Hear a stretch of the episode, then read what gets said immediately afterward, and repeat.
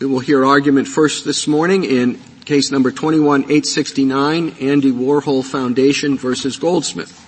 Mr. Martinez? Mr. Chief Justice, and may it please the Court. Both courts below agreed, and Goldsmith doesn't dispute, that Warhol's Prince series can reasonably be perceived to convey a fundamentally different meaning or message from Goldsmith's photograph. The question in this case is whether that different meaning or message should play a role, any role, in the fair use analysis. Our answer is yes. Warhol's transformative meaning puts points on the board under factor one of the four-factor balancing test. Goldsmith and the Second Circuit say no. Warhol's new meaning is categorically irrelevant and can't be considered as part of factor one or any other factor. I want to emphasize 3 points. First, the precedent supports us. Campbell unambiguously requires an examination of meaning or message. Google reaffirms that test and cites Warhol's soup cans as a paradigmatic example of when it's satisfied. Goldsmith's test is at odds with both cases. Second, our approach, unlike Goldsmith's, maintains a balance between protecting artists' rights to monetize their works and encouraging new and important follow-on expression. We give follow-on artists credit for innovation at factor one, while recognizing that factor four and the other factors will sometimes cut decisively the other way. Goldsmith's necessity test, by contrast, upends that balance. It banishes transformative meaning from the equation altogether, and by doing so, it violates 107's text, contradicts precedent, and undermines copyright's key goal, promoting creativity for the public good. Finally, the stakes for artistic expression in this case are high.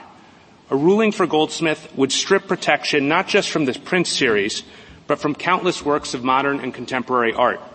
It would make it illegal for artists, museums, galleries, and collectors to display, sell, profit from, maybe even possess a significant quantity of works.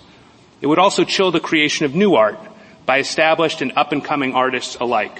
These results are repugnant to copyright and to the First Amendment. You should reject them. We ask you to reaffirm Campbell and reverse the decision below. Could you give us an example of any follow-on work that fails your test? Sure. I think a classic example would be a book-to-movie adaptation. I think that would be a follow-on work. It would be a derivative work.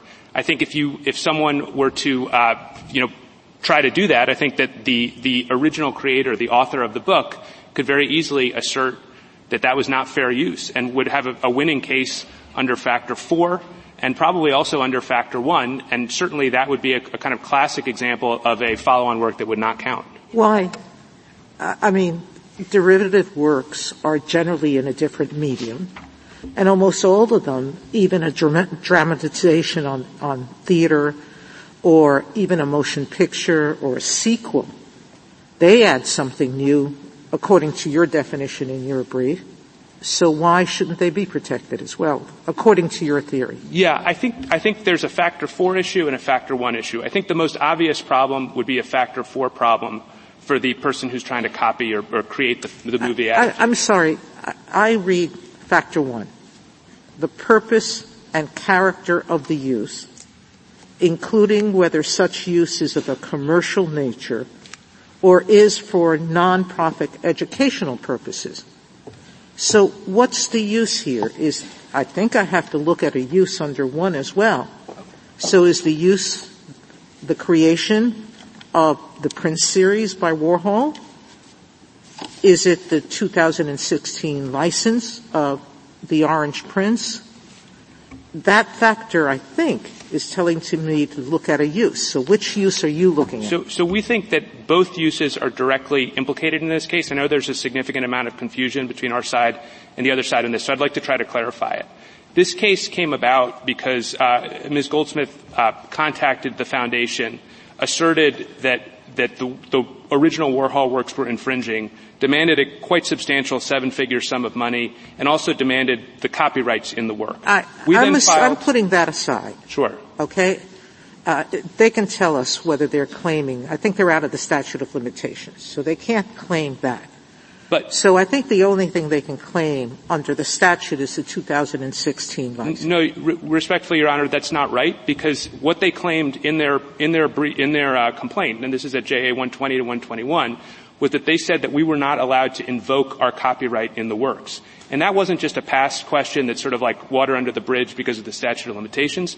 That has ongoing significance because if we... So then I want to break them down.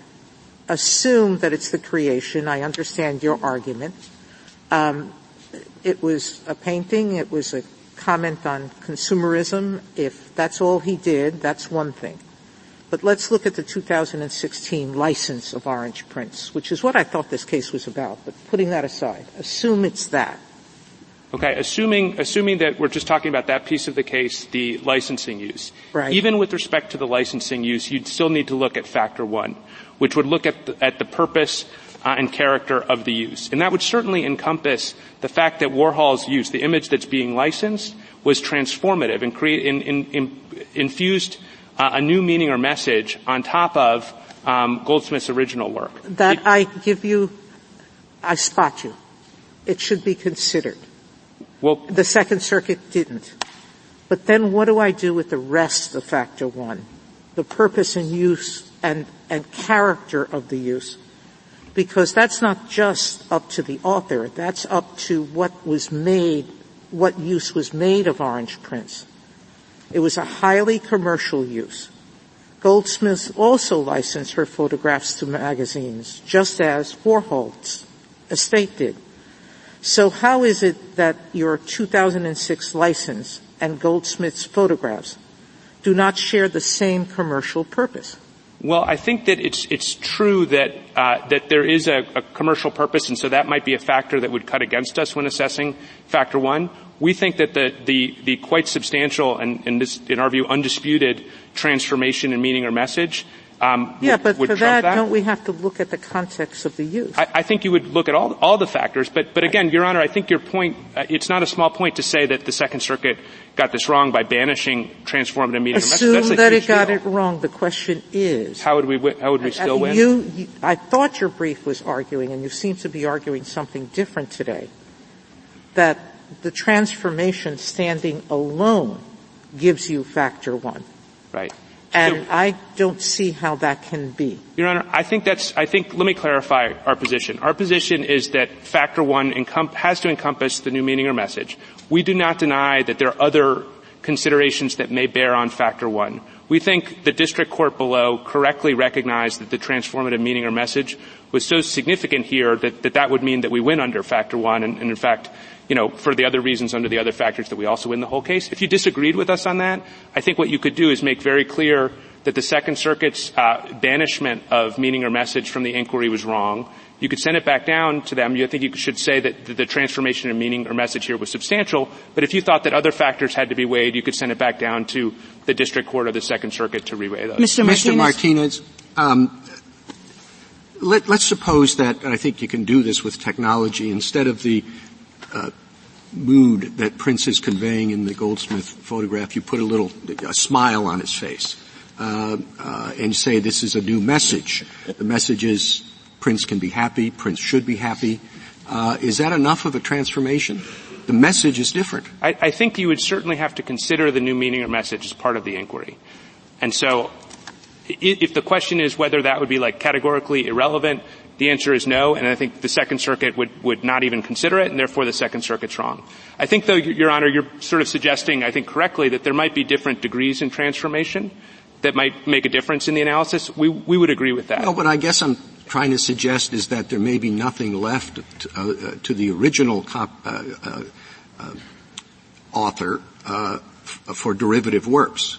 I mean, if that's not a derivative work, it's hard to see what would be. Well, I think I think you would do two things. First, at factor one, you would have to look at the degree of transformation and meaning or message. I think that wouldn't be dispositive of the fair use question as a whole, though, because I think you would then look at factor four, and you would really have to look at whether the market for the new work is in a real substantial way is going to be a market substitute or compete with either the original work or the potential derivative uses of the original work by the original author. So we think we're not denying that factor four is relevant here. We're just saying that for purposes of factor one, you certainly wouldn't ignore the transformative meaning or message for purposes of that factor. It just needs to be considered as part of a holistic analysis. Can I take you back, Mr. Martinez, to your answer to Justice Thomas's question? Because you said, well, The classic example of non-transformative work would be a movie from a book. And indeed, we expect Hollywood, when it takes a book and makes a movie, to pay the author of the book. But I think movie makers might be surprised by the notion that what they do can't be fundamentally transformative. I mean, mostly movies are tons of new dialogue, sometimes new plot points, new settings, new characters, new themes, you would think, new meaning and message. So why is it that we, can't imagine that Hollywood could just take a book and make a movie out of it without paying? First of all, I certainly agree with your bottom line conclusion that you can't just take a book and make a movie out of it. I think the question is, how do you get there, and how do the different factors play in? We think two factors are relevant. Factor one, factor four. The other factor is probably also relevant, but the factor one and four may be the most relevant. With respect to factor one, we would say that the normal sort of book-to-movie transition, we don't think that the necessary sort of changes in the form from the written word into a movie, that would inherently be a change in meaning or message. And we think actually in most cases the change from a book to a movie wouldn't have a different meaning or message, or if it did, it would be very slight. I think the more fundamental reason, though, why the book-to-movie adaptation would not be fair use is factor four. Because the classic thing, if you're an author, a successful author, the most natural derivative market, the derivative use of your work and the potential market for your work, you sell 1 million copies of your book. The next thing you want to do is make the movie based on the book. That's like the classic thing you would do. And so, of course, if someone comes in and makes the movie, a year before you make it, that would be interfering with the market for your potential market. Isn't the classic thing with a photograph that it'll be used in stories about the subject of the photograph, and therefore competing in the same market that this adaptation was used in? Namely, it was used in a story about Prince, not a story about Warhol. And at least from the perspective of the other side and some of the amicus briefs, that's the key distinction here. I don't think so, Your Honor. I don't think, and I think the Second Circuit actually agreed with us on this. They said that the primary work itself would not actually compete as a market substitute with Goldsmith's photograph, and I think that's exactly right. I don't think that the standard use of Goldsmith's work would be to create, Warhol-style transformed celebrity, fine art portraits in the way that Warhol did. And I think in any event, if you had concerns about that, it's really a factor for. I mean, I guess this goes to the use, but it's being used in a story about Prince, just like the 84 story in Vanity Fair. You mean the story like the Vanity Fair article? Mm-hmm. I guess what I would say is that if you think that that's a competing sort of substitute, that's a factor for inquiry.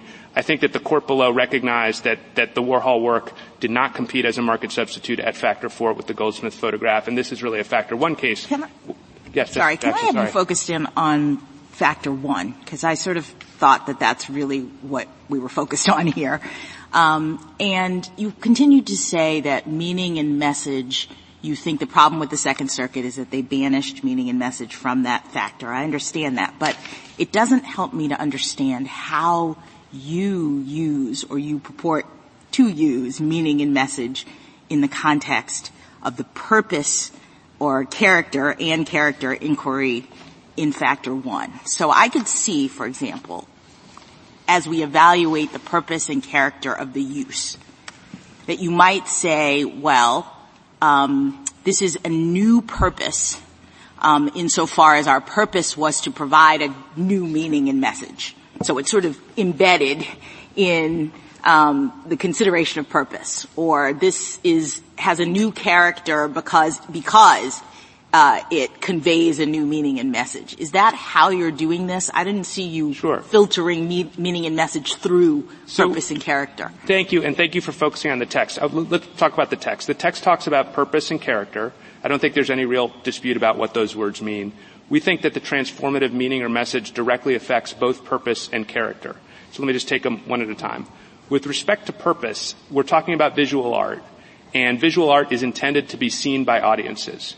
A major purpose of visual artists is to communicate through their work, when they put the work in front of the audience, certain meanings or messages to that audience. Can I just stop you for a second? Are you just sort of hypothesizing about that, or are you saying that was actually the purpose of this use in this situation? Because anybody could sort of say after the fact, oh, a purpose of visual art is X. I thought this was about the purpose of the use in this particular case.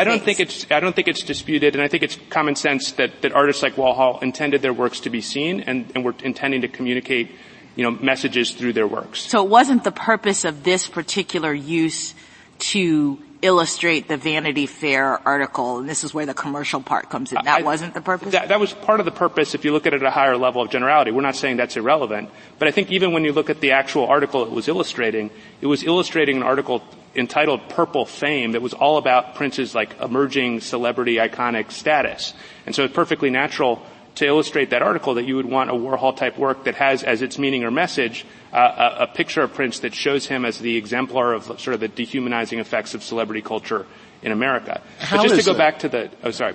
No, go ahead and finish. Just to go on the text. So I do think that a new meaning or message, necessarily changes the purpose of the original work. As to character, just briefly, character just means a quality, trait, or attribute. And certainly if the message of the work changes, that would be a quality, trait, or attribute of the work. And I think the problem with Goldsmith's side is that they're essentially arguing that a new meaning or message has nothing to do with purpose, doesn't change the character of the work, and it's just the only level of generality you can look at those things is at the level of, well, they're both portraits of Prince, they must be the same. And I don't think that's a common sense or appropriate way to look at this. Sorry, just... How is a court to determine the purpose or meaning, the message or meaning of works of art like a photograph or a painting? Should it receive testimony by the photographer and the artist? Do you call art critics as experts? How does the court go about doing this? So, Justice Alito, I think that the short answer is I think the court can do it in exactly the same way that this court and the lower courts did in the Campbell case. So in the Campbell case, the issue was parody, but one of the issues in the case was whether the Two Live Crew song was in fact a parody. And in order to do that, the court needed to assess what the meaning or message of the work was. And Justice Souter, in his opinion for the court at page 583, he sort of does his own analysis. So I think you could just look at the two works and figure out what you think as a judge. But I think that more likely in most of these cases, the way that they've been litigated for almost 40 years, the litigants would put forward, in addition to the works themselves, put forward evidence. Sometimes it's evidence from the creator, both creators. Sometimes it's expert evidence. Sometimes it's other kinds of evidence. But that's sort of the standard run-of-the-mill way that litigants in these copyright cases try to argue about an established meaning or message, and we think that's totally appropriate in this circumstance. You make it sound simple, but maybe it's not so simple, at least in some cases, to determine what is the meaning or the message of a work of art. There can be a lot of dispute about what the meaning or the message is. Some people would say it's not necessarily the meaning or the message that the artist had in mind. I don't know, if you called Andy Warhol as a witness, what would he say was the purpose of his, the message or meaning of his creation? I wish I could answer that question. He's not with us, as you know, Your Honor. I know that. But I will say this about the problem that you've pointed to, which is a real concern. I understand why it's a real problem. I think that the answer to that problem is solved by Campbell, because Campbell does not say that the court or the fact finder needs to figure out the meaning or message. It says it needs to figure out whether a new meaning or message could reasonably be perceived. And that creates a bit of a latitude, of sort of a wiggle room that defers to the fact that there might indeed be, a bunch of different reasonable interpretations of art. You say in your reply brief that the new thing has to be important. Correct? That's taking that from Google, new and important. And yes. And how do you go about thinking about what's important in the follow-on work? I think in the context of copyright law, you would look at important in light of the objectives of copyright law. And here it's promoting creativity for the public good. And so you would look at that just the same way that Judge Leval talked about in his decision, and I think the way that both the Campbell and Google courts did. And what Google said right after it said... that doesn't give me a lot of specificity. I understand that we're supposed to be encouraging creativity. But what's the difference in the follow-on work that when we look at it, we can say, well, that's an important difference that does something that we really need to hear or to see?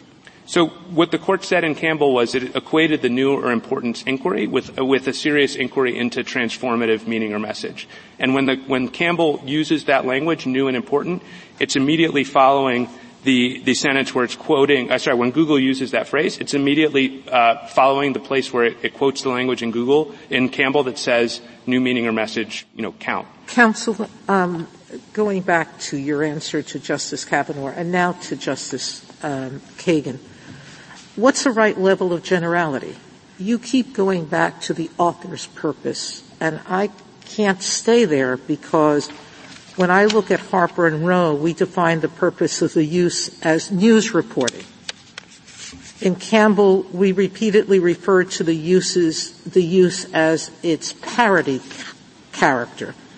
In Google, we talked about creating a new product that does something different. That's a fairly high level of generality, and that's the level we talked of. Well, I think, I don't know why the level that we talk about here is the actual use, which is what Section 1 tells us to do, of this piece of art. And we go back to Justice Kavanaugh's point. The specific use was of this one part of the Prince series, only one level of it, as a photograph in the life of Prince. Now, that use, you say on factor 4 that it doesn't compete with the photograph, Goldsmith's photograph, but hard to see how not. They both sell photographs to magazines, and they both sell photographs to magazines to display Prince's vision or Prince's look. So I guess I go back to my point, which is why isn't the higher level of generality what Section 1 is looking at? Your Honor, I don't think that that's what Section 1 is getting at, but I think Campbell makes that absolutely clear, because if it were the case that you had to look at the higher level of generality, in Campbell what you would have said is you have a Roy Orbison song that's a work of popular music that's commenting on sexual attraction, and you have a Two Live Crew song that's also a work of popular music also commenting on sexual attraction. They would have the same purpose. But you didn't do that. Instead, you said, we need to look at the meaning or message, and then you analyze whether the second work had a different meaning or message because it was commenting on the first. So you had to do that analysis, and I actually think Goldsmith's test actually requires you to do that analysis. They're not asking you to overturn the parody case law.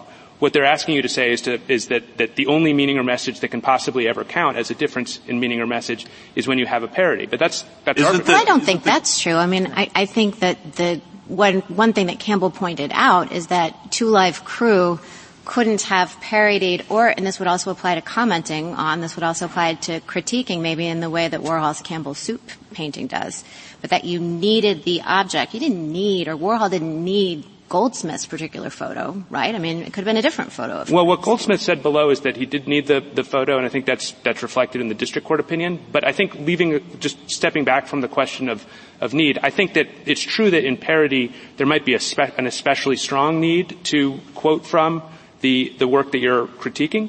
But that doesn't mean that that's a requirement of transformative meaning or message. And as Your Honor pointed out, when Google invokes the soup cans hypothetical, the soup cans, if you're issuing a comment on consumerism, you don't need to use, a copyrighted Campbell soup can logo in order to make that. But you could use Cheerios. I mean, you'd have to use. I mean, it doesn't. You could find it just doesn't have the same punch if it's generic. Well, okay. But I think the soup cans example is especially helpful on that point because it doesn't look for some sort of need or justification. Neither party sort of argued, and the courts below didn't assess a necessity test. I understand Goldsmith at this stage in the case to be introducing for the first time a kind of indispensability requirement, which has really no footing in any of the court's case law and really wouldn't make a lot of sense. Certainly the soup cans example, it was not indispensable for Warhol to use the Campbell Soup logo in order to create that image, and yet the court itself recognized that was a paradigmatic example of fair use. You said something a minute ago about commenting on the original being a key feature, and I think that's true with this, the examples listed in the statutory text as well, where they're commenting on the original. And I think the import of Campbell is that parody is a comment on the original in some respects.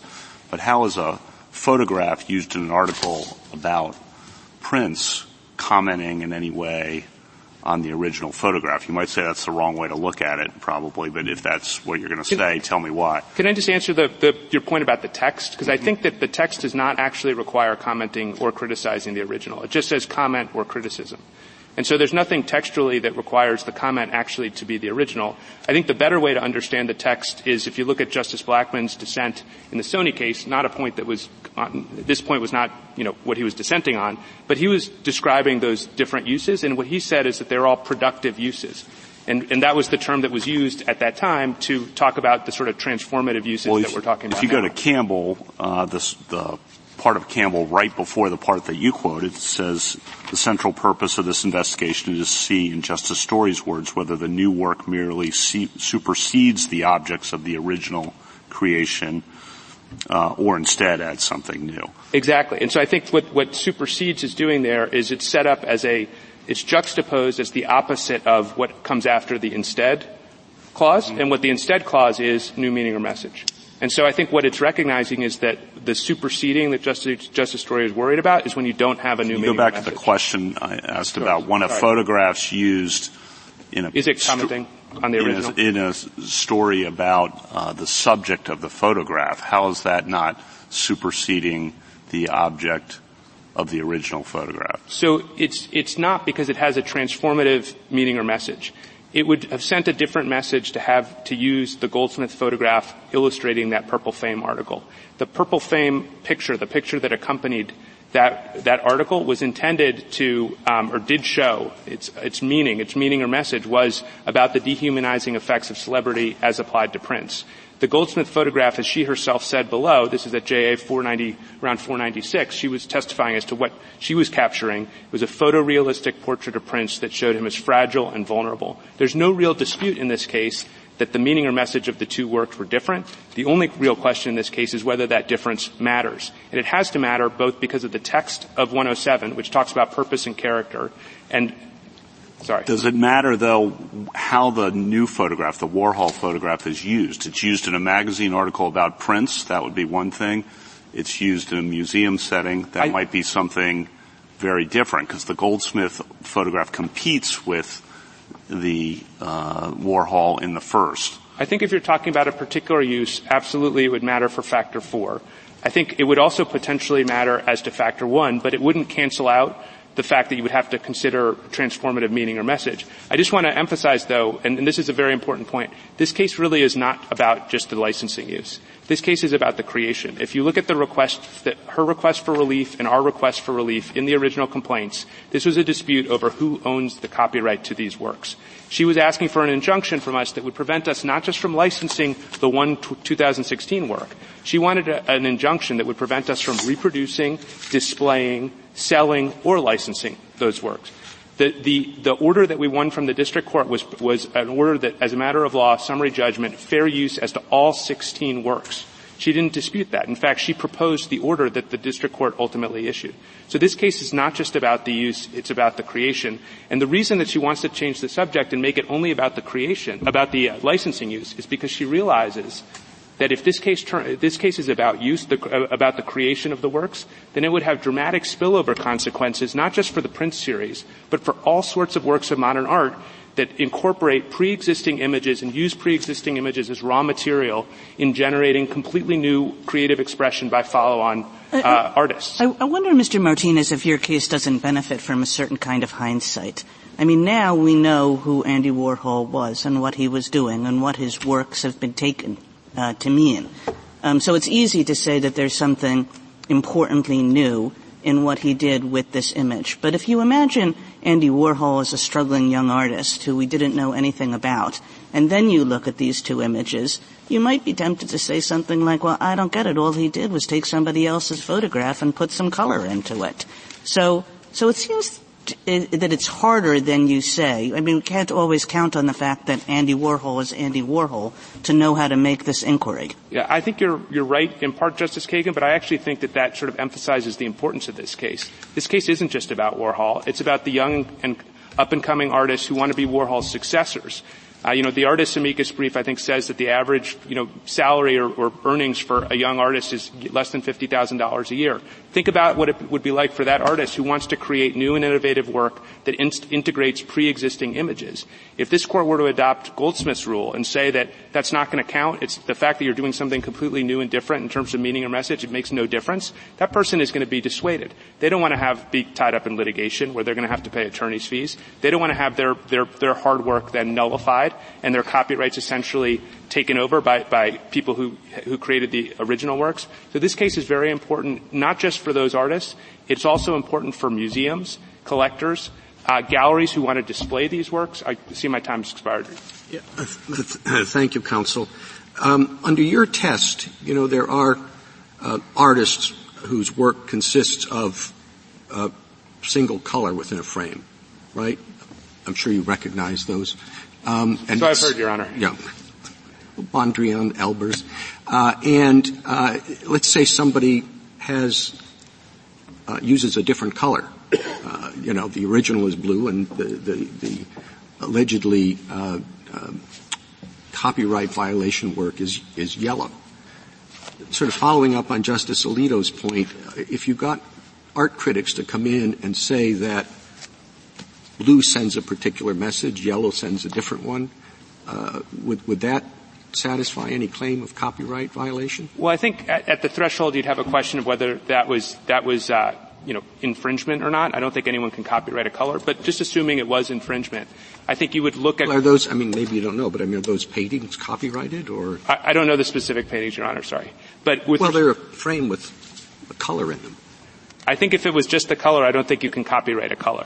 I do think, though, let's just assume that you made other changes and there was some sort of minor change. I think you would still do the four-factor analysis. I think at factor one, you would have to look whether there's, in fact, a new meaning or message. It sounds to me like, under the hypothetical, there's no difference in meaning or message. And so I think it would be a loser under factor one. You and I might think there's no difference, but I'm sure there's an art critics who will tell you there's a great difference between blue and yellow. And I think what a court would have to do if you're assessing whether those two works, again, assuming that there was infringement, assessing whether they had a different meaning or message, you would have to listen to those critics. And, we see experts on both sides of almost every case, right? And they don't always say the things that persuade the court. And you'd have to take them seriously to the extent that you would listen to their arguments, and then you'd judge whether it was reasonably perceived, whether their view of a transformed meaning or message is reasonable, whether it could reasonably be perceived. And I think that in a lot of these cases where you're really talking about a very minor change and someone's just a knockoff artist making a bogus claim to new meaning or message, I think that juries or fact finders can exercise their common sense and say that there's no transformative meaning or message there. Thank you. Justice Thomas? I assume that the Orange Prince is copyright. Yes, and I think that copyright's directly at issue in this case. Let's say that I'm both a Prince fan, which I was in the 80s, and... no longer. Well, so only on Thursday night. But let's say that I'm also a Syracuse fan, and I decide to make one of those big blow-up posters of Orange Prince and change the colors a little bit around the edges and put Go Orange underneath. Would you sue me? For infringement. Would the Warhol Foundation sue you if you were to do that? Oh, well, you're their lawyers. I can't comment on whether we would sue you, but I think to try to get at your question, Your Honor, I think the question of whether that would be fair use, it sounds like you're, by hypothesis, asking me to consider that there's a different meaning or message associated with the work. I don't think that's the only part of the inquiry. I think that everyone recognizes that at factor one, the ultimate goal here is to figure out whether the follow-on user is doing something sort of creative. Oh, I'm just waving it I'm waving it during the game with a big Prince face on it. Go Orange. Yeah. I think that in circumstances like that, it's very unlikely if it was just one of you that I'm going to market it to all my Syracuse buddies. So I think in that case, a court would quite reasonably look at that and say that this is not the kind of productive creativity promoting use that is. So in other words, you would sue me. No, I would not. I think that you would probably have a very weak case against me, Your Honor. So, but that you've just changed position with Goldsmith. No, not at all, Your Honor. I think that in this kind of circumstance, I think this is totally different because there is a transformative meaning or message, and there's an enormous amount of creativity. Well, I had Go Orange under it. I've changed the message. Right. But as I was saying, in addition to the difference in meaning or message, I think it's fair to consider at factor one whether the kind of transformation is the kind that the copyright laws are intended to foster, which is really encouraging follow-on artists to use creativity to kind of introduce new ideas into the public domain. I think that with all respect to your very accomplished re-rendering of Prince, I think that what Warhol did here, as even Goldsmith concedes, was very substantially creative and absolutely is consistent with the goals of copyright law. Justice Alito?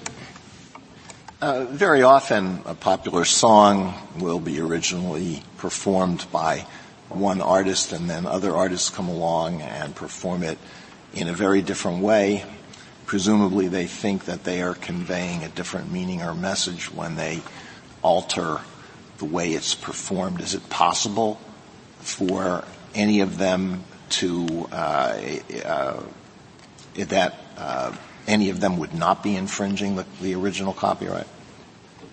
I think it would be very hard to imagine a circumstance in which they were not infringing ultimately under the full analysis. Why would that be?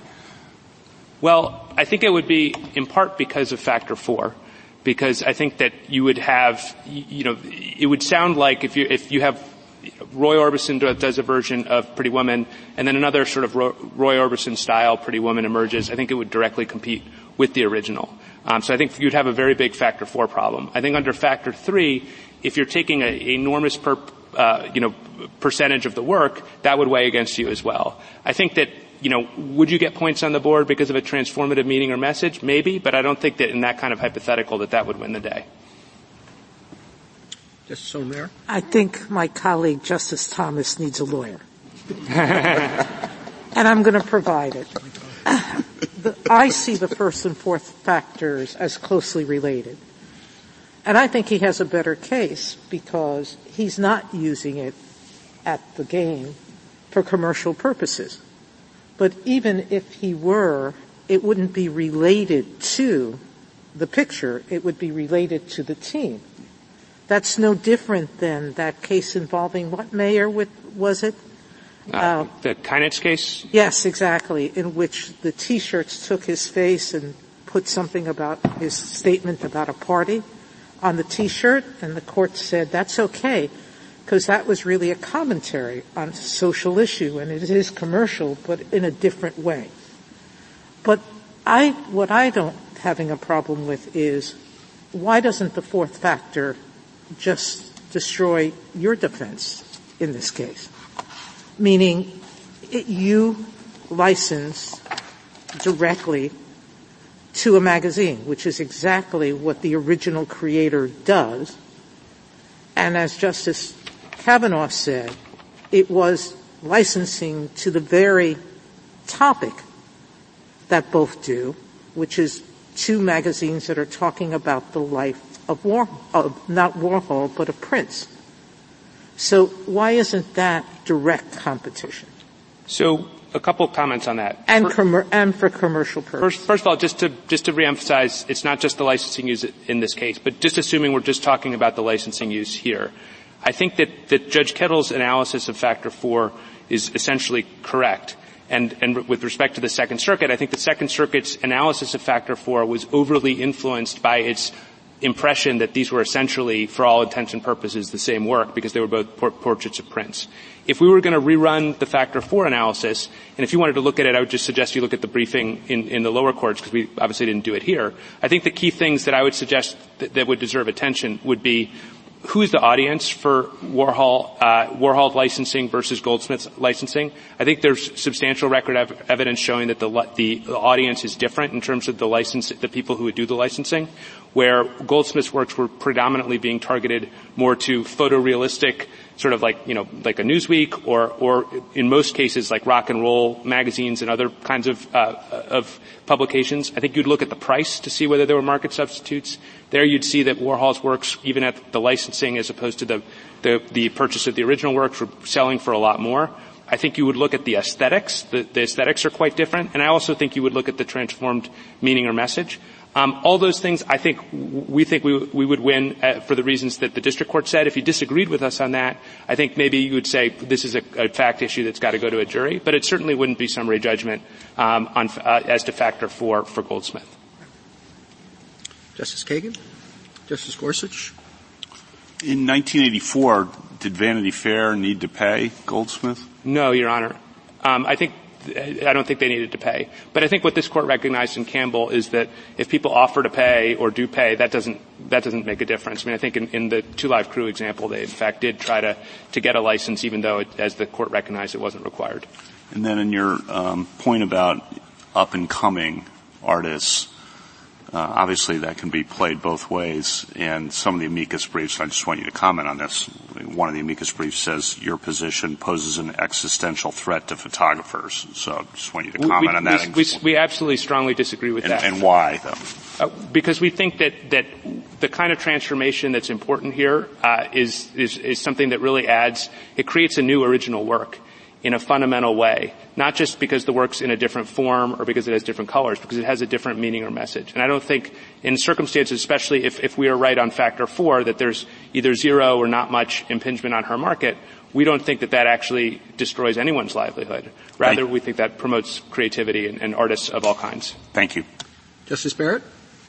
Mr. Martinez, I think one of the problems that you have, as evidenced by a lot of the questions that you've been getting, is with the derivative works protection, which in, 106.2 actually talks about transforming any other form in which a work may be recast, transformed, or adapted. And it seems to me like your test, this meaning or message test, risks stretching the concept of transformation so broadly that it kind of eviscerates factor 1 and puts all of the emphasis on factor 4. I mean, when you've been asked about book to movie and songs, you keep flipping to factor 4. So if a work is derivative, like Lord of the Rings, book to movie, is your answer just like, well, sure, that's a new meaning or message. It's transformative, so all that matters is 4. I don't think that Lord of the Rings has a fundamentally different meaning or message. But I would have to probably have to learn more and read the books and see the movies to give you a definitive judgment on that. And I recognize reasonable people could probably disagree on that. I think that with respect to the derivative work issue, I think textually it's very important that in section 106 when it's talking about in section 101 when it's defining derivative works, and later in the copyright statutes when it's giving protection to derivative works, it says it's subject to section 107. And so just textually we know that the fact that you're a derivative work doesn't mean fair use is out the window. So is there a tension between those two in some cases? I think probably there is some tension. And I think that what it means is that you need to do a very careful analysis of new meaning or message. And it's really going to be only in the cases that there really fundamentally is a new meaning or message that are going to be able to sort of satisfy that first factor. With respect to the balance between factor 1 and factor 4, I think factor 4 plays a role when it comes to some of the very challenging hypotheticals that were put forward by Goldsmith and the government and by the court. I don't think it's really that big a deal in this case, though, because this case really involves a very fundamental transformation in meaning or message, and we think very little impingement on the market under factor 4. Thank you. Justice Jackson? Yes, so I've been trying to figure out when you continually say transformational meaning and message and you're focusing on meaning and message, it feels like it's doing a lot of work with respect to your factor 1 analysis. And I think that it might be because you're conflating meaning or message with purpose. What I've heard you say a couple times is that the purpose of Warhol in this situation was to essentially convey a different meaning or message. That, the original was conveying Prince in a vulnerable light, and so the purpose was to convey him in a more iconic way. But the statute, and I think this is something that Justice Sotomayor has sort of focused on, and to some extent Justice Thomas with his hypothetical, the statute seems to be looking at purpose in a different way. That it's saying The purpose is, are you using it for a commercial nature? Is it going in a magazine or is it going to a school? When you look at the actual text of the fair use factors, it's purpose and character of the use, including whether such use is of a commercial nature or for nonprofit educational purposes. So I think you're actually treating purpose differently than in the statute. So can you... Sure. So I think we're definitely not conflating meaning or message with purpose. I think what we're saying is similar to, it's not quite conflating, but we think they're related. We think that one way to get to a different purpose is if you have a different meaning or message. Let me just give you an example. Say that you had a portrait of Abraham Lincoln, and Abraham Lincoln was depicted in a heroic way. And then you had another portrait that depicted him in a very negative way. I think that the purpose of both of those works would be fundamentally different. Absolutely not what the statute says about purpose. You just made my point exactly. No, you're that right. It's not. There may be a different meaning or message, but if both of those depictions are going in a magazine for a commercial nature, the purpose, the reason why you've used it, is the same. Well, let's just look at the moment of creation. At the moment of creation, they have different purposes. I think. One is to show Lincoln as a good guy, one is to show him as a bad guy. So what is the work of including whether such use is of a commercial nature or for nonprofit educational purposes? I thought that was Congress telling us what kind of purpose it cared about. Right. I think that's Congress is saying that it says including, so it doesn't say that's the only factor, number one. And number two, as this court held in Campbell, the commercial use is not like the main event and certainly not the only dispositive event. And that was actually the exact issue in case. No, but it's a type of purpose. Why are you doing this? You're saying, why am I doing this? Because I want to depict Abraham Lincoln in a heroic way. When Congress is saying, why are you doing this? Because I want to put this, are you doing this because you want to sell it commercially? Or are you doing? But Your Honor, I think if that were the way the only level of generality to look at, I'm not denying, by the way, that I think you could look at purpose in that way, and that would also be a legitimate way of looking at it, of considering it. What I'm saying is that you can't exclude meaning or message. And I think the best case to show that is Campbell, because Campbell, again, you have two works of popular music that at your level of generality have the exact same purpose. We're entertaining people on the radio. I listened to them on Spotify yesterday. They have the same purpose. What's different between them is the difference. Why isn't that character? Why isn't the difference that you're pointing to character? And that's something you factor in. I'm not excluding it. I'm just saying it's not purpose. We think it's both purpose and character. We think it's purpose because the meaning or message that someone is communicating is tied up with their purpose. If I give a speech that says vote for Biden or vote for Obama or vote for Mitt Romney, I'm giving a speech, but the purpose in giving the speech is to convince people of my meaning. All right, one final question. If you let's say you win on this point of the Second Circuit made a mistake with respect to the way in which they treated meaning and message and the court vacates, would you want us to go on and deal with the other factors? I don't think the other factors are briefed up in this court. Right. And so I think, there's some questions that have been raised about the other factors. I think it's reasonable to think that there might be some factual issues there that should go back, probably maybe even back to the district court. It could even require a trial. We won a summary judgment on that. But if you thought differently or had concerns about Judge Kettle's treatment of the other factors, I think that would be the appropriate disposition. Thank you, Your Honor. Thank you, counsel. Thank you.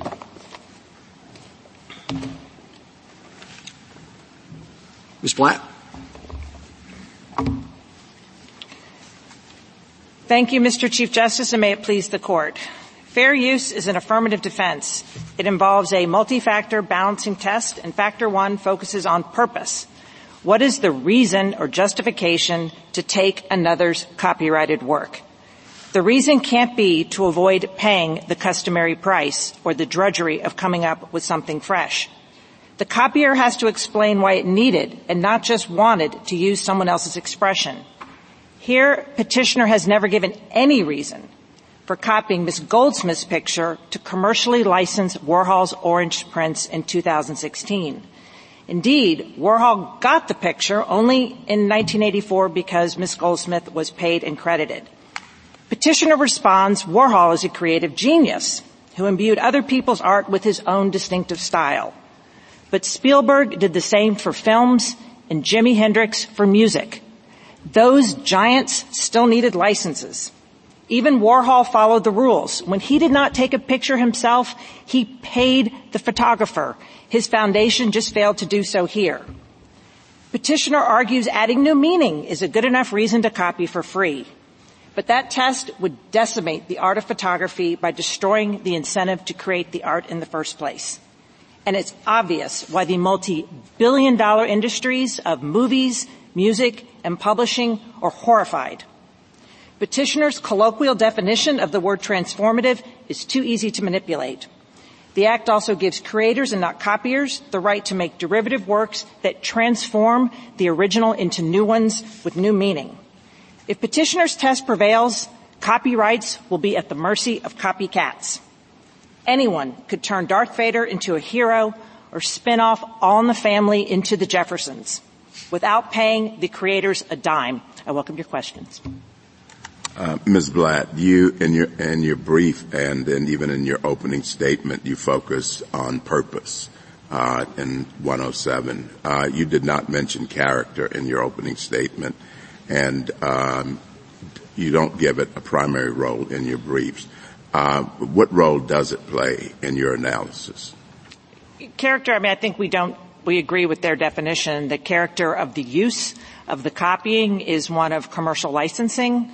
And the purpose, it's just, I think that they are very similar here. The purpose and character of commercial licensing, the purpose and character of a parody, I guess, is very similar. So I'm not sure that they ever play, and haven't seen them play, a distinct role in any of the case law or in the common law for that matter. How can you inquire into purpose and character without thinking about meaning or message? What the first factor is really asking you to do is to say, what is this use doing? And how can you answer that question without thinking about the use's meaning, its message? We absolutely think meaning and message is relevant as it relates to purpose. So that is different from what the Second Circuit said, because I thought the Second Circuit took it out of the analysis entirely, said it was irrelevant to the question. No, and I think that's very unfair to three members of Article III who three times said meaning and message is relevant. Yes. I find it insulting to the Second Circuit panel when they said, do not assume the role of art critic and buy this notion of, well, Prince is shy here and he's iconic there. But of course meaning and message is relevant as to purpose. I can just keep reading you quotes, but you know how to read a decision as best as I do. But on the very same page they're yakking about, it says it has to be reasonably perceived as having a distinctive artistic purpose, one that conveys a new meaning. It's just saying what you can't have, and what we're all unified on, the government, us, and all of our amici, is you cannot have a bare purpose to add new meaning to someone else's art for profit. And if that's all he has nothing else. He has no justification for this other than I wanted to take someone else's art and put my own distinctive style on. And one expert thought that Prince looked happy or dead or, I don't know, larger than life. And one thought Prince looked real. And so that is all the Second Circuit had, was they had a district court opinion that went completely, this is a Warhol, and oh my God, it's a Warhol, so it's transformative by definition. And the Second Circuit said, no, we're not going to do that here. You're going to have to give me something more than this is a Warhol with a distinctive style. And where do you get the idea that you have to need the original work? So where we get the need is from the five times in Campbell that the court said it, but it's... So Campbell doesn't say that. Campbell says, well, if you need the original work, that's the paradigmatic case. But it doesn't say that if you don't need the original work, it can't be transformative. So, let me just state our test. When the defendant has an asserted purpose for copying someone else's work, you ask, was the copying of the original needed to best achieve the copier's purpose? Now, in Campbell, it is very significant that they are misciting and quoting Campbell. The court did not hold it could be reasonably perceived as having a new meaning. The court actually held it could be reasonably perceived as criticizing or commenting on the original. And without that necessary element, and the court five times said it was critical, it was the heart, and without the need to mimic, you have no claim to the victim's imagination. And why we know that new meaning could not have been the test? But Campbell starts with a statement of things being new and different and encouraging creativity to give new and different things the kind of fair use pass. And then Google follows up on that. And it doesn't talk about in your language at all. And it uses Warhol as an example of how somebody can take an original work and make it be something entirely different, and that that's exactly what the fair use doctrine wants to protect. So, you know, I take it that Campbell has some language that cuts your way in the sense of saying, well, if you are commenting on the original, that's real fair use protection. We almost don't need to go any further. But if you're not commenting on the original, there's still the possibility under Campbell and then certainly under Google that, yes, this is fair use because it's the kind of thing we think of as truly transformative. So I would say you should look at a holding over a dicta that uses a non-statutory word, transformative, when the actual word transformation is in the statute. The dicta that they're relying on is saying, we think, that when you have a parodic purpose and a parody, in the process of shedding light, which is, I'm just quoting your word, shedding light on the original, you benefit society and create new meaning. But why you know and why all that matters in this case is they had an affirmative defense and they just didn't give you a good reason for copying. And why you know that Campbell just completely rules that out is what mattered in Campbell was exclusively the parodic purpose. If new meaning and message were relevant, the court would have been spending the whole time talking about the pretty woman you wanted to meet on the street versus all those not-so-pretty women you didn't want to meet on the street that were hairy, bald, and two-timing Mr. Mix, and one was pregnant and wasn't sure whose friend it was. No one was talking about the women's personalities in Campbell. It was just what are you trying to criticize? No one was talking about the personalities of George Washington in Folsom versus Marsh. It was just, is this a biography about Washington? And no, that's the same purpose. Ms. Blatt, you said that the only thing that's different was the distinctive style of Warhol. I think your friend's point is broader than that. It's not just that Warhol has a different style. It's that unlike Goldsmith's photograph, Warhol sends a message about the depersonalization of modern culture and celebrity status and the iconic, and he goes through the different features to support that.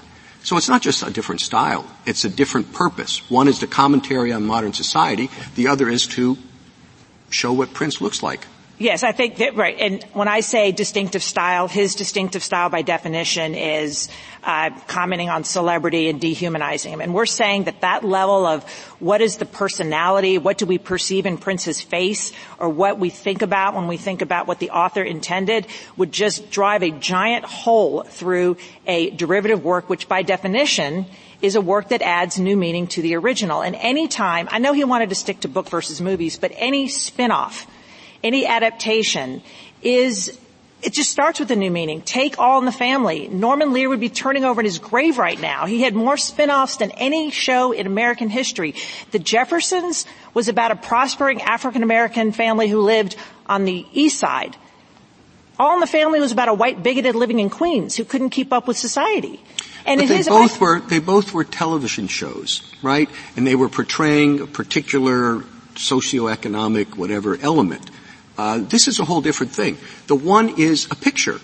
You want it there to show what Prince looks like. So it's a photograph, I'm sure composed in a particular way and all that. Uh-huh. The other, you're not looking at it. The message you have, if you put them side by side, the message is not the same. The one is Prince's hair is like this, his expression is like that.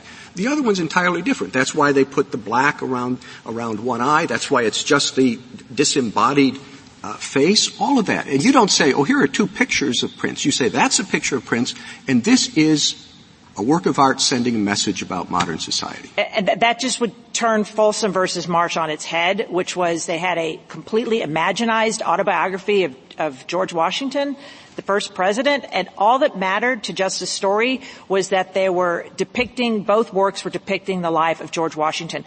Your test lies madness in the way of almost every photograph to a silkscreen or a lithograph or any editing. I guarantee the airbrush pictures of me look better than the real pictures of me, and they have a very different meaning and message to me. Well, I think that's not right. I mean, I think you would look at both of them, and one would say, those are pictures of the same woman. This one may look a little better than that one, but it's the same woman, it's for the same purpose, it's to show what she looks like. But if you had a picture, a photograph of you, and then a Warhol, you know, it's just not the same thing. You look at the Warhol thing and you say, oh, that's you know, that's the problem. Counsel, the other problem one. With this line of theory is you're just putting photography in its own category and saying photography can just be ripped to shreds because you can always edit a picture and make these arguments, black and white versus color, etc. But once you move to any other type of medium, books, movies, and songs, these giants, there are giants in all these creative fields who by the virtue of the fact that they took someone else's work and transformed it into shows that are way more valuable. If I could just talk about factor 4, because his answer was just astonishing, that the first half of his argument was solve everything under factor 4.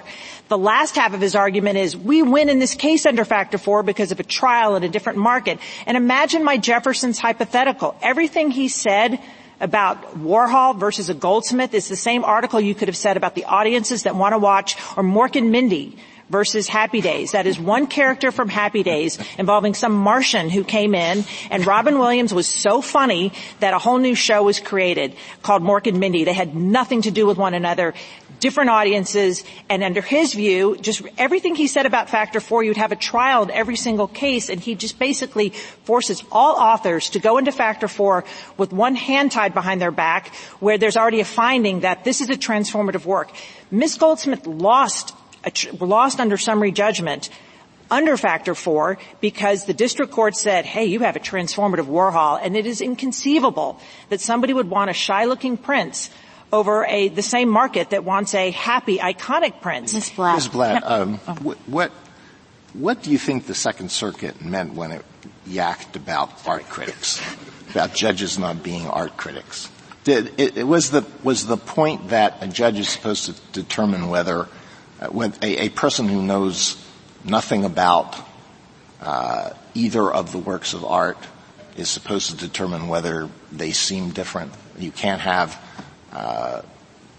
testimony, evidence about the meaning of those things. So the Second Circuit had left open a very large amounts of type of fair use that I think, transformative purpose that we would not think is correct, where I think in their view, you can look at it objectively.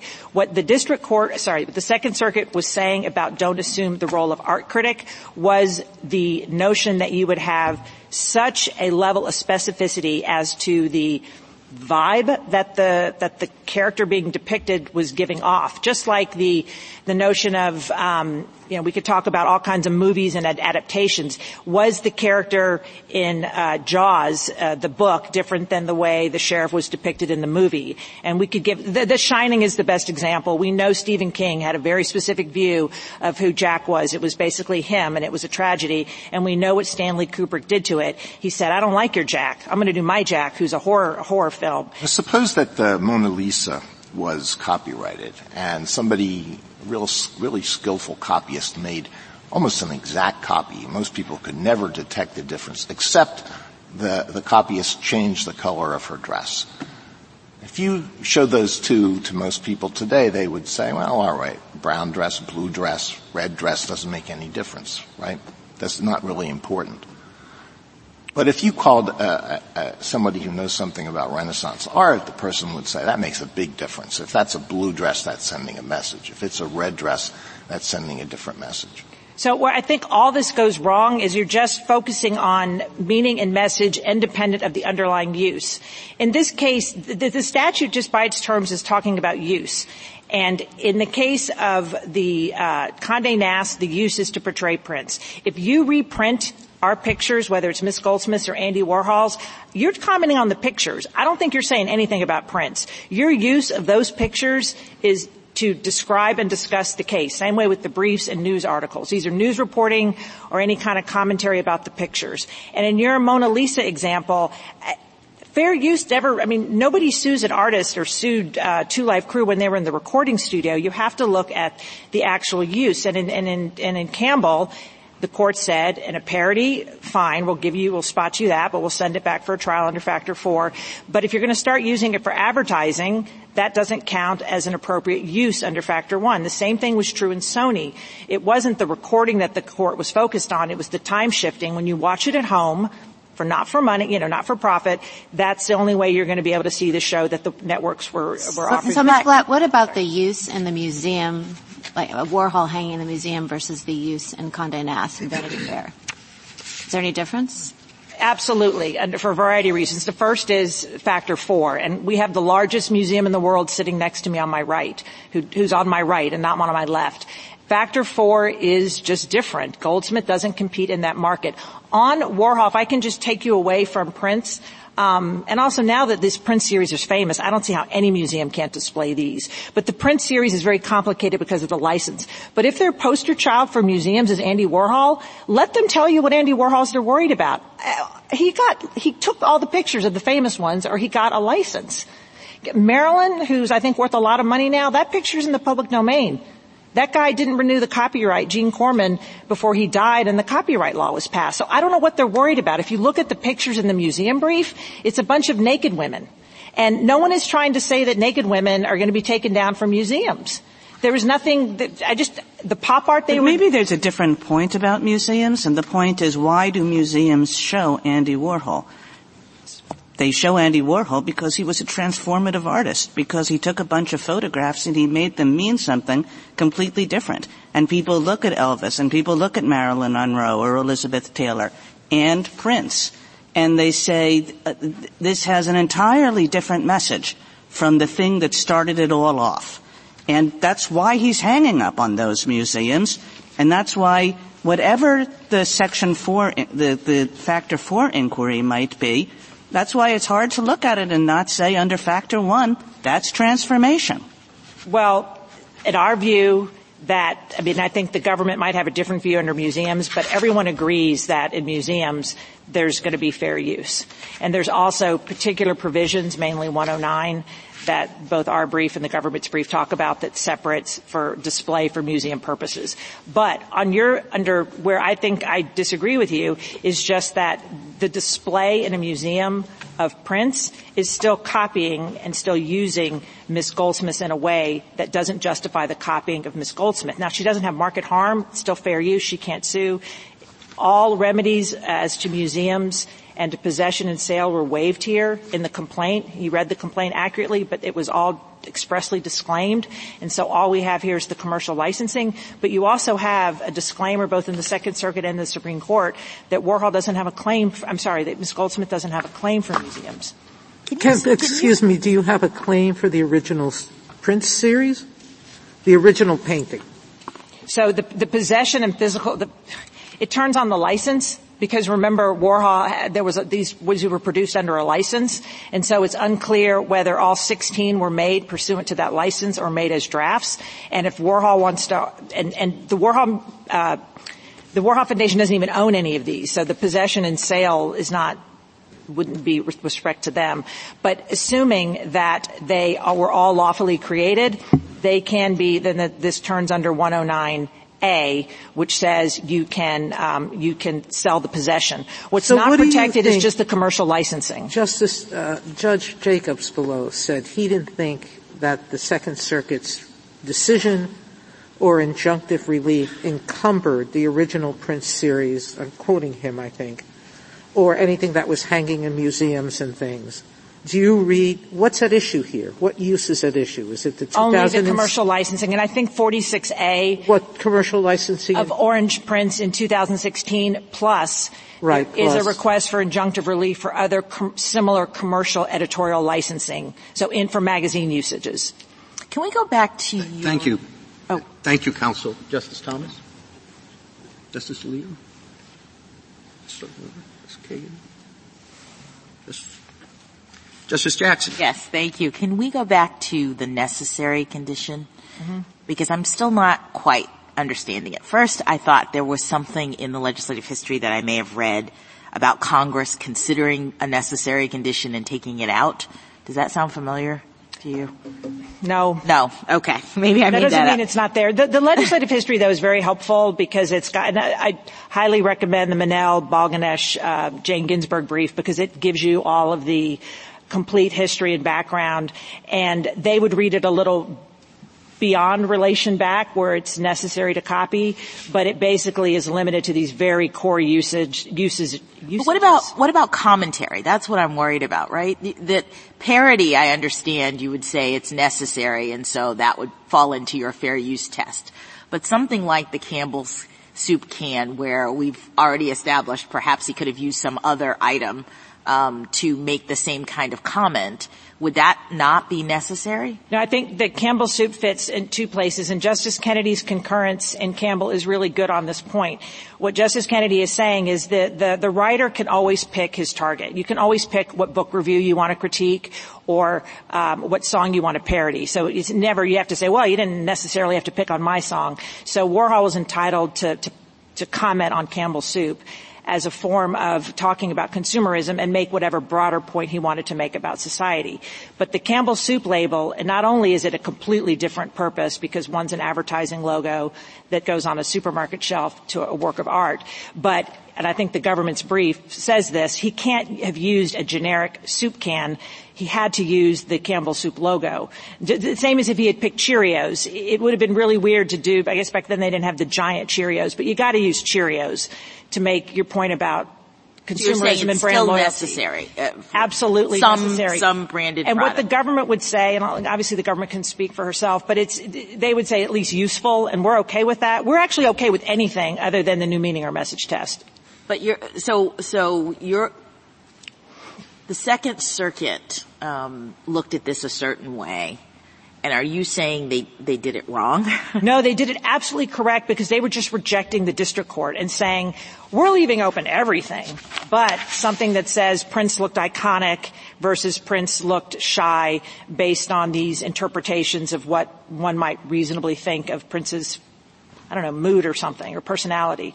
But I read the Second Circuit as way broad, saying you don't have to comment. I think they leave open all kinds of stuff like collages, like if you took a picture of Prince and made him into Goldsmith's Prince and made him into a big butterfly, I think they would say that's completely fair use. So I think for your purposes, and which is what's driving all the amici being kind of very upset here, is just to reject a new meaning or message test where it's just a bare, unadorned new meaning or message test. It's not tied to any purpose other than I want to make some money off some art, and I had some really cool idea here.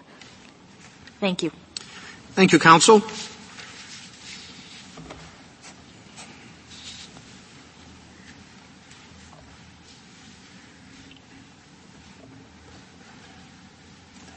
Ms. Dubin? Mr. Chief Justice, and may it please the Court, two questions drive factor one. Does the use serve a distinct purpose or instead supersede the original? And what is the justification for copying? Both point against fair use here.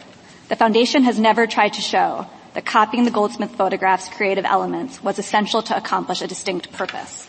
And the Foundation commercially licensed Warhol's prints to serve the same purpose as the original, depicting Prince in an article about Prince. Using another artist's work as a starting point to turn around and compete directly with their original has never been considered fair. The Foundation suggests otherwise only by urging you to look primarily to what the silkscreens mean rather than why the copying was justified. The Court should reject that test. It misreads Campbell, it requires courts to inquire into the meaning of art, and it would destabilize long-standing industry licensing practices that promote the creation of original works. Sequels, spin-offs, adaptations all become fair game if conveying a different meaning confers license to copy. I welcome the Court's questions. Counsel, in what way is the government's position different from that of respondents? We agree with respondent that the most straightforward way to establish fair use under the first factor is if your use is commenting on the original, criticizing it, or otherwise shedding light on the original. But fair use is an affirmative defense, and we would leave open to defendants in various cases to establish that their copying was justified for other reasons. The problem with petitioner's approach here is that they haven't tried to establish that the copying was justified, just that the meaning of the works was different, and the Court has never recognized that to be a sufficient justification under the first factor. Well, you agree, don't you, that the Warhol work is not a commentary on the Goldsmith photograph, right? We would agree, and they have never argued that. And Goldsmith had a very different purpose than Warhol. She was photographing Prince. This is what he looks like. Now, a lot goes into that composition. But it's not that Warhol's work was just a different composition, was it? We think that the relevant question is, what is the use at issue here? And the use at issue here is to depict Prince in an article about Prince, which is very similar to the purpose at issue when Goldsmith. But if you really wanted to know what Prince looks like, you wouldn't get that from Warhol's depiction. He doesn't have one eye that's, blacker than the other. His head doesn't float in the air as it does in Warhol's, but not in Goldsmith's. And that's because, I think your friend on the other side would say, it's because the purpose of that picture is not to show you what Prince looks like. It's supposed to show you a particular perspective on the pop era and celebrity status. No? Those changes that Your Honor is discussing are the same sorts of changes that really accompany the adaptation or transformation of any derivative work. You could imagine all of those comments being made about a book being transformed into a movie. Those are comments about a change in style, a change in aesthetic appearance, and things of those nature. That has never been thought sufficient under the first factor to be a different purpose. What about character? Is that sufficient for character? You talk about them together, and so is character doing different work at all in this analysis? The court has long considered them together as a unit and done an inquiry into purpose and character together. We think that if you were inclined to do so, you could look at character as focusing more on the commercial nature of the works, of the use at issue, and the purpose as looking to, what was the justification for copying. But either way, you would come to the same analysis here, which is that this is a highly commercial use that usurps the market for the original and that the justification for copying isn't present. But the meaning of message, you say, is not indicative of character. That's not our position. The position is that meaning or message can be relevant insofar as it assists the court in determining what is the purpose and character. And I think that's exactly what the court looked at in Campbell. In Campbell, the court looked at the meaning or message of the Two Live Crew song to determine if it was in fact a parody and therefore had the purpose and character that we're looking for under Factor 1. The purpose of all copyright law is to foster creativity. So why shouldn't we ask at Factor 1, not in a determinative way, there's Factors 2, 3, and 4, but in Factor 1, well, is this really creative? Is this thing we have here something new and entirely different? It seems to fit right into why we're having this inquiry in the first place. The purposes of copyright law are to serve as the engine of free expression, but the balance that Congress struck in achieving that is to say we do that best by protecting the rights of original creators and protecting the incentive to create with a safety valve. Except when we don't. I mean, we protect original creators except when we don't, and the purpose of the entire thing is to foster creativity. So why shouldn't we ask whether at the follow-on level there really is creativity here? And then we can ask a whole bunch of other questions about markets and so forth. But to take that out of the analysis, to say it doesn't matter that the follow-on work is adding something of real significance to artistic expression, why would we do that? I think the most significant difficulty with petitioner's approach is we're not trying to take it out of the occasion. It's not about putting points on the board. It's whether it goes to the purpose and character of the use. And I think maybe this helps with what Your Honor is driving at. In the statute, there is a specific right given to the copyright holder to derivative works, to prepare derivative works. And that provision looks to whether a secondary work transforms. That's the language of the statute, the original. So Congress thought about this question and gave that right to the original copyright holder. Someone who wants to make a creative, very, very creative work can go and license that work to use it, or they can justify why they needed to take this work or why it was essential or highly useful to take this work in order to create the work. But what's going on here is you have someone who's just saying, my second work was very creative. My second work was transformative in the colloquial sense, and that doesn't fit within the definition of derivative works versus the safety valve for fair use. Can I just paraphrase what I thought I heard you say, because I'm not an expert in this area. So the whole of copyright law itself in this area is to give the person who has the copyright the right to make other uses of the thing. It's sort of like a property interest in because I hold the copyright, get to make other uses. So when someone else makes another use of your thing, you then can question. You then say, why are you using my thing to do your work? And I think your argument is if that person says, I'm using your work because I have a better idea or because I want to add a little thing to it or because I want, that's not going to be good enough. They have to say, I'm using your work for some other purpose that's outside of or in addition to, I want to add a new meaning. Am I at a very high level of generality? Did I sort of get what your point is? I think you got it exactly right, Justice Jackson. That is our point. The point is that you have to justify the copying, not just explain why your work is a creative addition to the world of creative additions. And I think that's important because of the derivative work right that I was discussing, and it's important because of sort of how the licensing regimes work across industries where there are many, many very, very creative people who are producing derivative works, whether it's the one that Respondents' Council already addressed, but it's Spielberg, it's Scorsese, it is so many people who do tremendous creative additions to the work that they're using. But because they don't have the sort of justification for copying, they need to get a license. How do we fit your answer to the following scenarios, okay? Do you acknowledge that a commercial licensing would be fair, such as an authorized reproduction of Orange Prince in an art magazine or in a book about Warhol? We would analyze that by running through the four fair use factors, and I think in that case, would you deal with the first one? Because it is a commercial use. It's use of a painting that you say is a derivative work. So how do we explain that? Right. I think factor one and factor four might play out differently than here. Factor one, you might say the purpose is to say something about Warhol, to teach about Warhol, and under factor four, you might say that it's very unlikely that would harm the market for the Goldsmith photograph because her photograph could not be used for that sort of occasion. So how about the commercial license for Orange Prince, like happened here? Why do you say it doesn't fit for a magazine about Prince's life?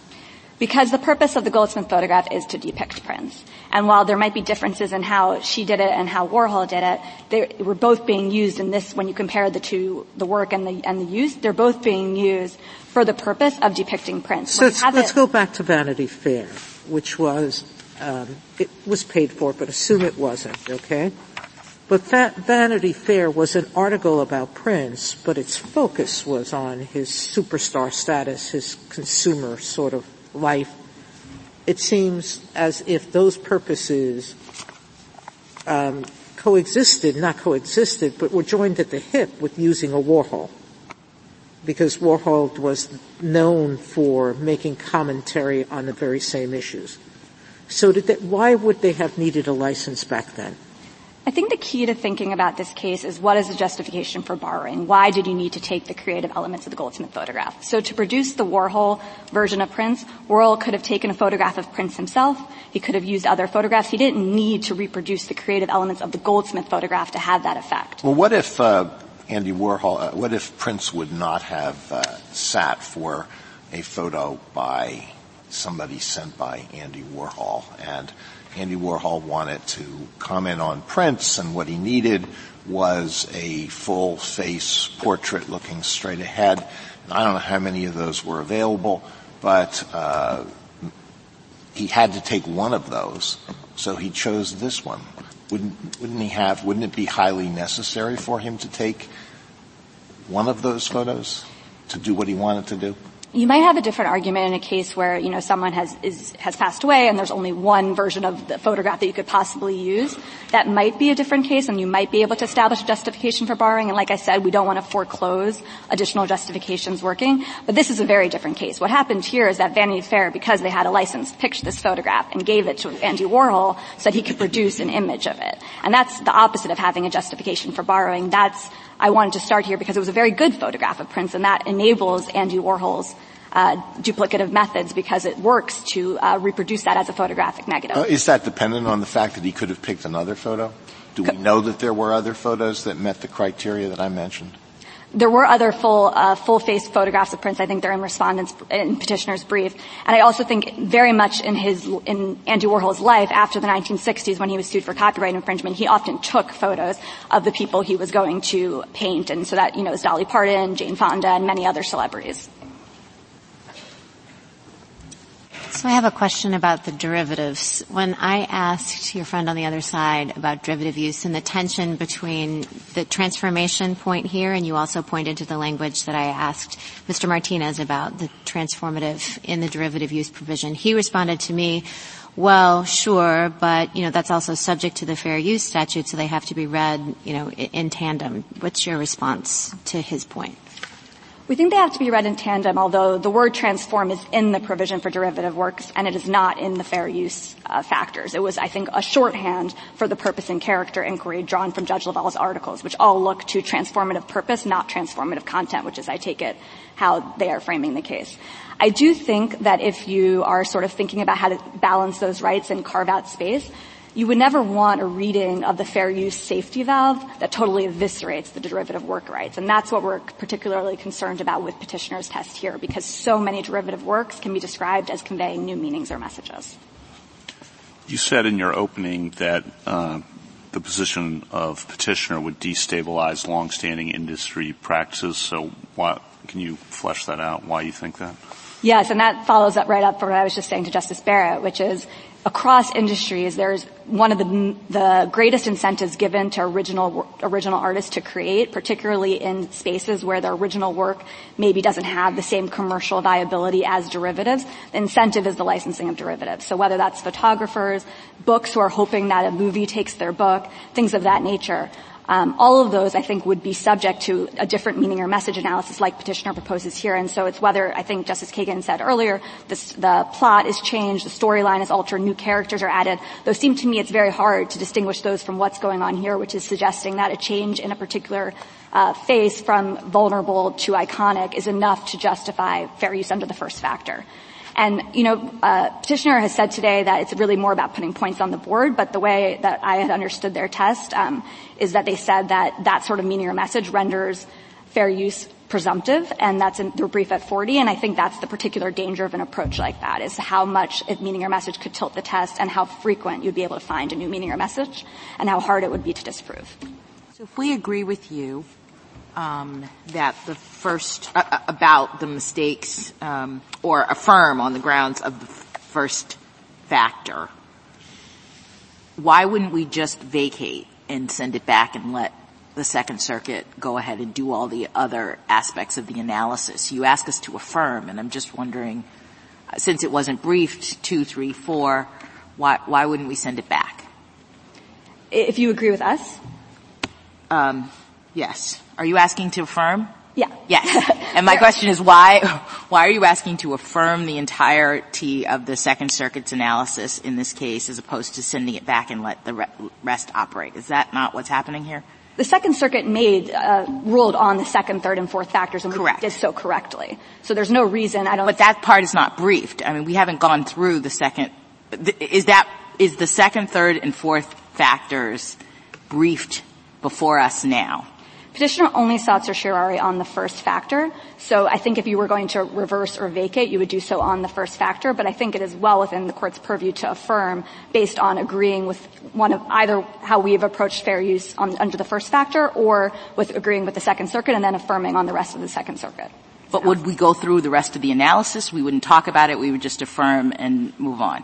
I think that would be what you would do if you were limiting yourself to the way that petitioner has framed this case. If there were things at the point the Court wanted to clarify to help the lower courts in this difficult area on a case-by-case basis in the second through fourth factors, the Court could certainly do that. Can I ask the question slightly differently, which is let's assume we adopt petitioner's first argument, or the argument first raised here, because he seemed to be saying in his briefs that meaning and that meaning trumps everything else. But here he says it's only one variable. Let's assume that we were to find that the Second Circuit should have given more weight to meaning, and so that the first factor is at either an equipoise or slightly favors him or whatever, or favors him a lot. Why would we affirm and not vacate and remand? So we think that the Second Circuit did consider meaning or message. We agree with respondent. They do mention that they considered meaning or message several times in their analysis.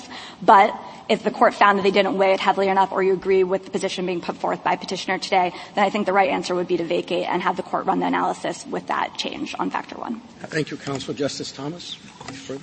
Justice Alito? Justice Sotomayor, anything further? Justice Kagan? Justice Gorsuch?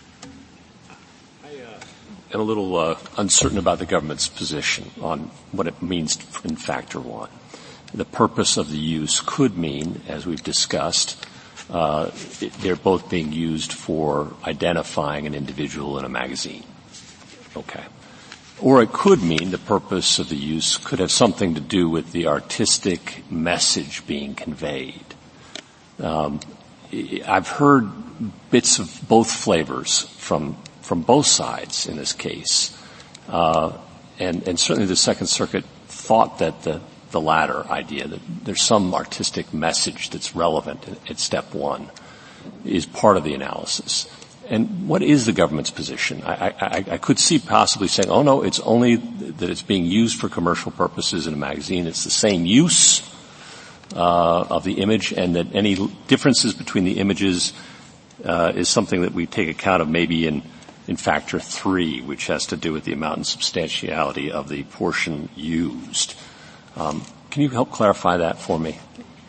Yes. We think it's principally the purpose and character of the use. It's a broad inquiry, and we're not trying to carve out certain justifications from not being made. But what you are looking at is whether you have a purpose along the lines that is distinct, right? It's distinct from the original purpose, and that the use at issue, it was essential for you to copy from the underlying work to accomplish that purpose. And I think that the court, I'm going to stop you. Yeah. I'm sorry, but that isn't helpful for me. Okay. And maybe I'm being too dramatic in the difference between the two, but I do see the way to read number one, the first factor, in two very different ways. The purpose of the use could be the purpose of this particular use in a commercial setting, right? I mean, because it does go on and talk about commercial versus non-commercial. And here we would say they're both being used in magazine covers to identify an individual. Okay, done. Or one could say, but Andy Warhol had all sorts of different subjective meanings, and a reasonable viewer could take away different meanings from them. Is that second thing relevant at all at the first step in the government's view? And I kind of like a yes or a no if I can get one out of you. Can I say yes to part of your question and explain why? Is that okay? You can do whatever you want. I was just hoping for a yes or no. Well, the reason that I would like to do that is because you asked about his subjective intent, and you also asked about the reasonable perception of the audience. So I don't think the subjective intent is relevant, so that's a no to that part of the question. All right. But to the subject to the audience's perception, I think it can be relevant, and here's how. I think Campbell's soup can is a very good example of this. In Campbell's soup cans, the effect on the viewer, the effect on the audience, depended on the incorporation of a very well-known commercial advertising logo. It wouldn't have worked. Well, let me stop you there, and I'm sorry to interrupt again, but see, Campbell's soup seems to be an easy case because the purpose of the use for Andy Warhol was not to sell tomato soup in the supermarket. It was to induce a reaction from a viewer in a museum or in other settings. And the difficulty of this case is that this particular image is being used, arguably, maybe, for the same purpose to identify an individual in a magazine, okay, in a commercial setting. So that the Campbell Soup one seems to be a very different case, and this is a much harder case. So back to my question. So I completely agree with you on the purpose of the use being very different in the Campbell soup can analysis, which makes it an easier case. But I was also using the Campbell soup cans as an example of why the effect on the audience would matter. And the effect of the audience in the Campbell soup can case, it would matter that you incorporated from a pre-existing commercial advertising logo as opposed to made your own logo, made up a logo. Whereas here, if he had taken his own photograph of Prince, that wasn't necessary for the effect, which is a very different type of analysis. I hope I answered Your Honor's question. You've done a great job. Thanks. Yes, Jessica? Can I just ask you about that? Because you said it wasn't necessary. But I had thought that one of the differences between these two briefs was that Ms. Blatt says it has to be necessary and that the government says, well, it, it's necessary is a significant part of the question, but even if it's not necessary, it can satisfy factor one.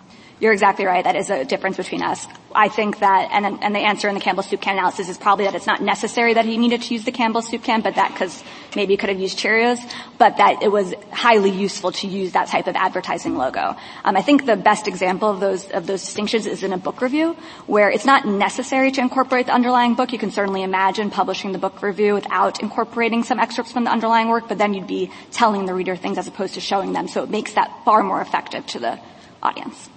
Justice Kavanaugh? So the exact words we use on that question in the opinion, if we were to agree with your side, will undoubtedly be the subject of a lot of debate. So I want to get it exactly right. So what are you advocating? I've heard you say necessary, essential, or highly useful. Is that the formulation? We would say that's a great formulation, or you could say necessary or at least useful, or you could say just essential, and I think that covers it. But I think the best way to explain this is those are going to be those are very different in, you know, in some courts of appeals. So what's your best, like your best answer as to what the best formulation is from the perspective of the United States for the opinion, if your side wins? If you're going for the straightforward clarity of a one-word answer, I would say essential. The reason we use necessary... No, you can use multiple words. What's the formulation? The reason we said necessary or at least useful and the reason we used that formulation was because in a lot of cases and a lot of the most straightforward fair cases, it will be necessary. And I think that's why Respondent has used that word. We think that there are cases in which it is essential or highly useful, and those should also count. I always thought necessary and essential were synonyms. So if you say necessary and you say essential, that to me means the same thing, which is something different from useful or even highly useful. We think that highly useful works too. And like I said, I think the reason that a highly useful test would work is in the book review context that I gave Your Honor earlier, which it's not necessary. And I think in a lot of examples that's the case. I think using the word necessary does lead to more straightforward results in the mine run of cases. Okay. I'm going to really pin you down again on the necessary or highly useful, or necessary or at least useful. We would say necessary or at least useful, and the important thing is that it's an affirmative defense. So the defendant in the case is giving a justification for why they're borrowing is necessary. What really separates us from petitioner is not necessary versus useful or essential. It's that we think you need that justification for borrowing, right? We think you need some reason why it was essential for you to incorporate the pre-existing work. I think the best formulation given your considerations here is necessary or at least useful. That's how I would phrase it, for your opinion. Very helpful. Thank you. Justice Barrett? So you would leave out essential? I was deferring to Justice Kagan, who sees necessary and essential as synonyms, but I think that essential would work as well. Okay. Thank you. Justice Jackson? Can I just clarify, essential to incorporate the existing work in order to what? In order to achieve a purpose that's different than I just have a better idea, right? In order to achieve a purpose that transcends a changed message or meaning, right? That's exactly right. In order to achieve a distinct purpose. A distinct purpose. Yes, that's exactly right. Thank you, counsel. Rebuttal, Mr. Martinez. Thank you, Your Honor. I want to address three things: meaning or message / purpose, indispensability, usefulness, necessity, and then the consequences of this case. With respect to meaning or message, I understood my friend Ms. Blatt to concede. She said it was absolutely true that you could consider meaning or message at factor one as part of the purpose inquiry. She said that. I took that to be a very big difference from what she said in her brief. In page 2 of her brief, she says it would be a fool's errand to conduct that analysis. And on page 22 of her brief, she says that courts are just incapable of doing this. I think that's a very significant concession, and we agree with that concession. We think that it requires a reversal in this case, or at least a vacater of the Second Circuit's ruling, because on pages 22 to 23 of the Second Circuit's analysis, I think they were unambiguously saying that courts cannot try to do this meaning or message inquiry, and then they go on to say, instead, you need to look at the degree of visual similarity. Now, I'm not sure what the government's position exactly is, whether they've made the same concession or not. As I understood the government's position with respect to purpose, they continue to hold the line that the level of generality has to be, these are two portraits of Prince, therefore, they are the same purpose, which I understand to mean that if you have two different portraits of Prince conveying very different meaning or messages, it doesn't matter. In other words, they would still excommunicate meaning or message from the Factor 1 analysis. We don't think that's right. We don't think it's consistent with the text, Campbell, Google, all the things that we've already talked about. Secondly, with respect to indispensability, I understood my friend, Ms. Blatt, again to concede that the position she took in her brief is not the right one, or at least to say she's fine with the government's much different and lower standard. She went from indispensability in the brief to usefulness here at oral argument. With respect to whether usefulness is required, a couple of things. First of all, Goldsmith herself conceded usefulness. And if you just look at page 76A of the petition appendix, the district court quoted her as conceding usefulness and even perhaps as conceding necessity. Secondly, usefulness, at least in the sense that it's been discussed here today, has not been briefed, has not been argued at any stage in the case. We heard a long colloquy on exactly what the varying different standards mean. If you thought that that was some sort of requirement, at a minimum, we would need to have a fair opportunity to satisfy that requirement once you tell us what the law is. As to what the law should be with respect to usefulness, we think the best way to look at this is it's a question of justification. And the way you should get the answer to what kind of justification is required, if you look at Judge Leval's article at page 1111, he talks about the justification for the taking being the addition of new meaning or message. We think that's what Campbell had in mind. Essentially, you're justified in borrowing, at least under Factor 1 to some extent, if you're doing something more than just avoiding the drudgery of coming up with something new on your own. And finally, with respect to usefulness, just on the facts, we absolutely would satisfy this, not just because she conceded it, but because, of course, it's useful for an artist to use an artist reference. The whole purpose of an artist reference is to make use of that because it's useful in creating the work of art, the second work of art. So, of course, it was useful. Goldsmith herself concedes in her brief that we needed to use a picture of Prince. And I think both the government and Goldsmith said that, hey, they could have used any old picture of Prince, and the examples they give is to point to a bunch of other copyrighted pictures of Prince that appeared in our brief at pages 16 to 17. But it can't be the case that their answer is that we should have borrowed from someone else, and then we'd be having the same case with a different photographer. I think the reality, Justice Alito, to your point, is any picture of Prince that was out there in 1984 when Warhol was creating this work, there's every reason to believe it would have been copyrighted. The copyright attaches in a photograph at the moment the photograph is taken. There's no reason to believe that there would have been any sort of non-copyrighted option. Finally, Your Honors, consequences. On consequences, it's really important to understand that the creation of the Warhol works is directly at play in this case. If you look at the request for relief, both sides requested essentially an adjudication of who owns the copyright. That turns on whether it was whether the Warhol was acted lawfully or unlawfully at the moment of creation. We sought a declaratory judgment. We sought summary judgment as to all 16 works, not just the two works, orange and purple, that are at issue here. We sought a declaratory judgment as to all 16 works. We won that declaratory judgment. They appealed, and they got that victory overturned. Ms. Blatt says that she's in some other segments of the case, maybe it was at oral argument, maybe it was at briefing, she sort of like changed the relief she was seeking. It doesn't matter. We sought a declaratory judgment on all 16 works. We won that. That's in play, and the creation matters. I think the other reason the creation matters, Justice Barrett, to your question, is because it directly governs the display question when you're talking about museums. The reason a museum can display a work under Section 109 is because it was lawfully made. So the question is, at the moment it was made, was it lawful? The copyright question of who owns the copyrights here turns on that. If Warhol infringed the copyright, it wasn't lawfully made. Your Honors, this case has meanings, has implications beyond just Warhol. It affects all artists, and especially contemporary artists. We ask you to reverse. Thank you, Counsel. The case is submitted.